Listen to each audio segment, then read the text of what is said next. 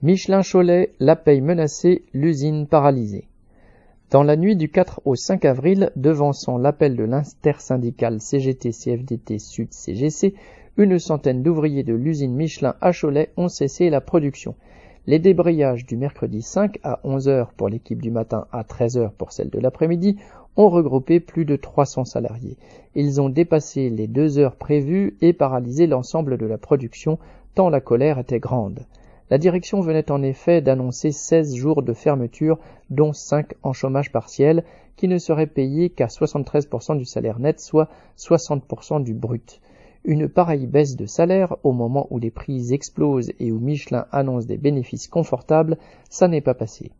Les ouvriers, lors des débrayages, ont exprimé clairement leur exigence, le paiement des salaires à 100%. Dans l'après-midi, la direction a été contrainte de faire en partie machine arrière en acceptant de payer le chômage partiel à 84% du net.